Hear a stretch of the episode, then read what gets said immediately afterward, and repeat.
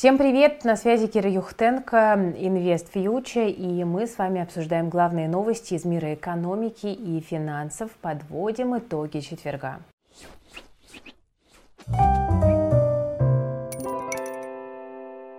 Ну что ж, друзья, давайте несколько слов про глобальные макроэкономические новости. Все, конечно, сейчас э, ждут каких-то намеков на то, что Федеральная резервная система, американский Центробанк может сделать в мае. Пока основной консенсус э, в том, что ставка будет повышена на 50 базисных пунктов и начнется сокращение баланса. Собственно, это же показали и протоколы, которые были вчера опубликованы. И вот сегодня мы видим, что новые заявки на пособие по безработице, так называемые jobless claims, это данные, которые выходят каждый четверг, находятся на минимуме за последние 50 лет. Но на самом деле, э, если смотреть на это с точки зрения падение рынков. Это не самое позитивное событие. Почему? Потому что низкая безработица будет раскручивать еще больше э, инфляцию, потому что заработные платы э, растут, и, соответственно, это все может привести к более быстрому ужесточению политики. На рынке будет меньше дешевой ликвидности, рынки могут снижаться. Да, вот такая вот э, логика. Еще из интересного, сегодня стало известно, что Уоррен Баффет владеет 11% в акциях компании HP, и они были сегодня в лидерах роста на американском рынке. И, кроме того, мы уже несколько дней подряд говорим говорим про Илона Маска,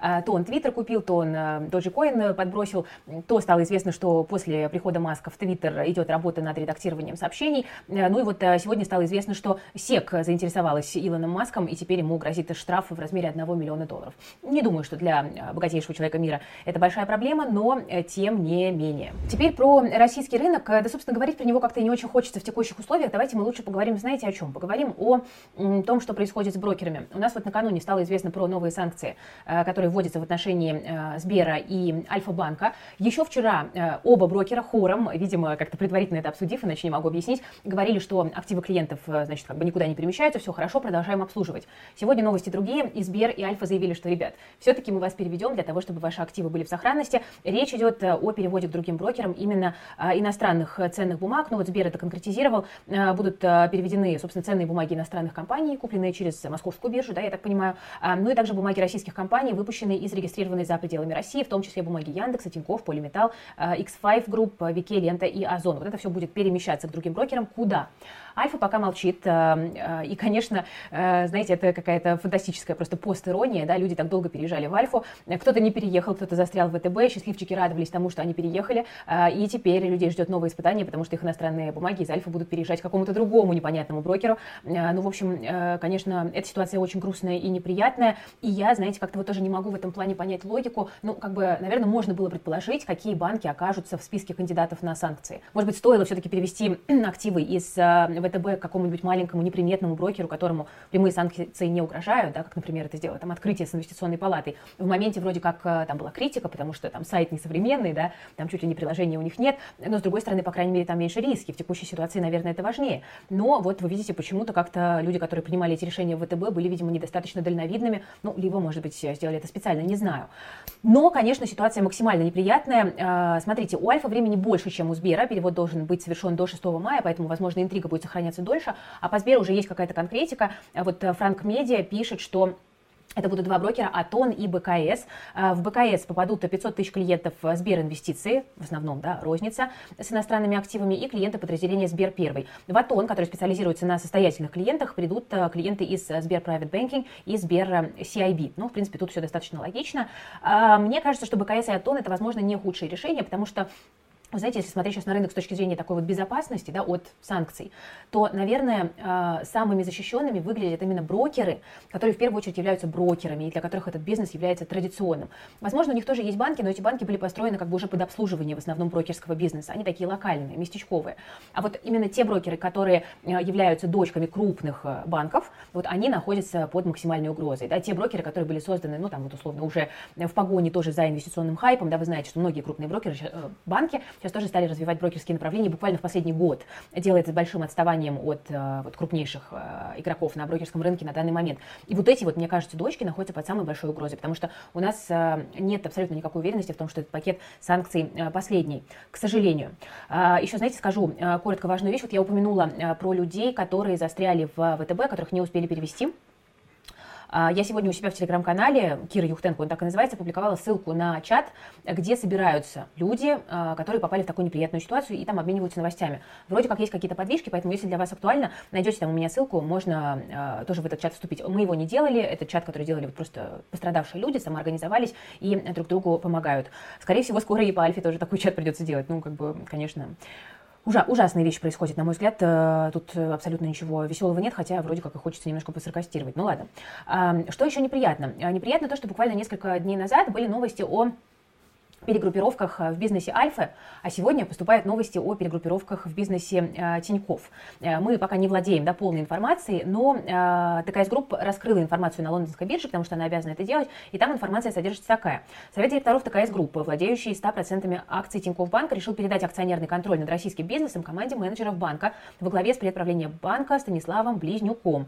Э, изменения вступят в силу после одобрения регулятором. Вместе с банком менеджеры получат контроль над всеми его дочерними компаниями э, и, соответственно, соответственно, э, было заключено соглашение о доверительном управлении, Trust Management Agreement. И э, было сделано заявление от имени Олега Тинькова, э, цитата, «В это непростое время банку необходимо умение устранять препятствия для ведения бизнеса, гибкость и скорость. Совет директоров поэтому принял решение о передаче дополнительных функций управления опытной российской управляющей команде Совета директоров на Кипре. Что происходит, пока не очень понятно. То ли Тиньков перестраховывается, то ли Тиньков, как Тиньков ФФ, да, как компания, а, действительно имеет а, какие-то основания полагать, что и она в скором времени может попасть под санкции. Это, конечно, было бы э, максимально неприятной новостью, тем более, что Тиньков традиционно считался банком, заточенным на розницу. Ну, посмотрим, какие будут э, здесь новости. Э, будем, конечно, обязательно держать вас в курсе. Движемся дальше. Сегодня перед Госдумой выступал Михаил Мишустин, и разлетелась его фраза про введение 6 тысяч ограничений против России. Ну, давайте зачитаю. Цитата. «Все это было тщательно спланировано. Авторы этой стратегии рассчитывали, что санкционный шторм шторм за несколько дней разрушит нашу экономику. Их сценарий не сбылся, заявил премьер-министр. А, также по ценам он дал комментарий. Нам удалось остановить панику и ажиотажный спрос, который был в магазинах, постепенно начал сходить на нет. Но, конечно, рост цен пока сохраняется. Различным товарным рынкам еще предстоит найти баланс спроса, предложения, соответственно, и стоимости. Но при этом ситуация на российском рынке сельхозсырья и продовольствия остается стабильной. А, пообещал Мишустин поддерживать промышленность. Правительство в три раза увеличит объем субсидирования льготных кредитов для системообразующих промышленных предприятий до 120 миллиардов а, рублей рублей. А, а что там вопрос с малым бизнесом? Что-то вот не слышала.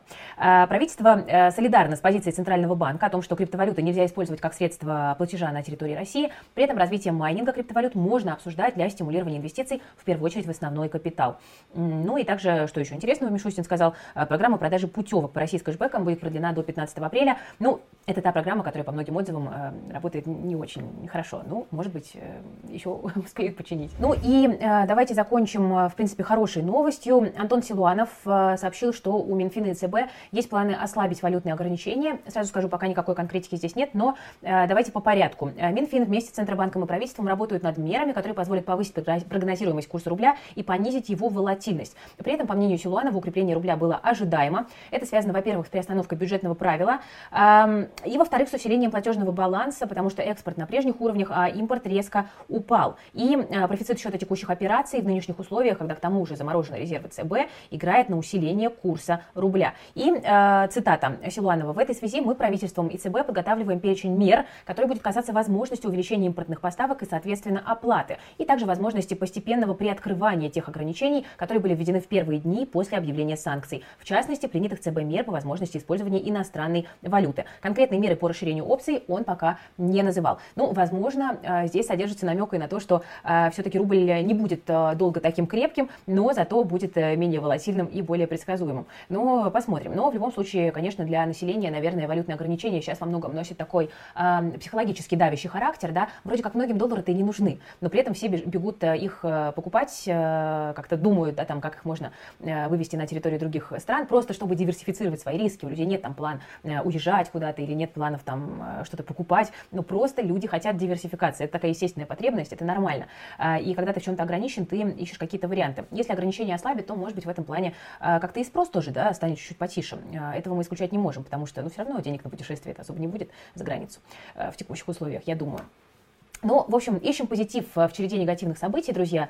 Я на этом буду, пожалуй, заканчивать. Еще э, напомню, что сегодня утром буквально у нас вышел э, свежий э, выпуск про инвестиции в юанях. Это вопрос, который вы очень часто задавали. Я знаю, что как раз вот в условиях валютных ограничений многих интересует эта тема. Стоит ли покупать юань, каковы его перспективы, как купить юань, где его хранить. Вот мы все эти темы разобрали в одном компактном видео. Рекомендую вам посмотреть. Мы оставим ссылочку в описании к этому видео. Ну а я, друзья, на этом буду заканчивать. С вами была Кира Юхтенко Кириенко, команда проекта Invest Future. Спасибо за внимание и всем пока. Берегите, пожалуйста, себя, своих близких и свои деньги.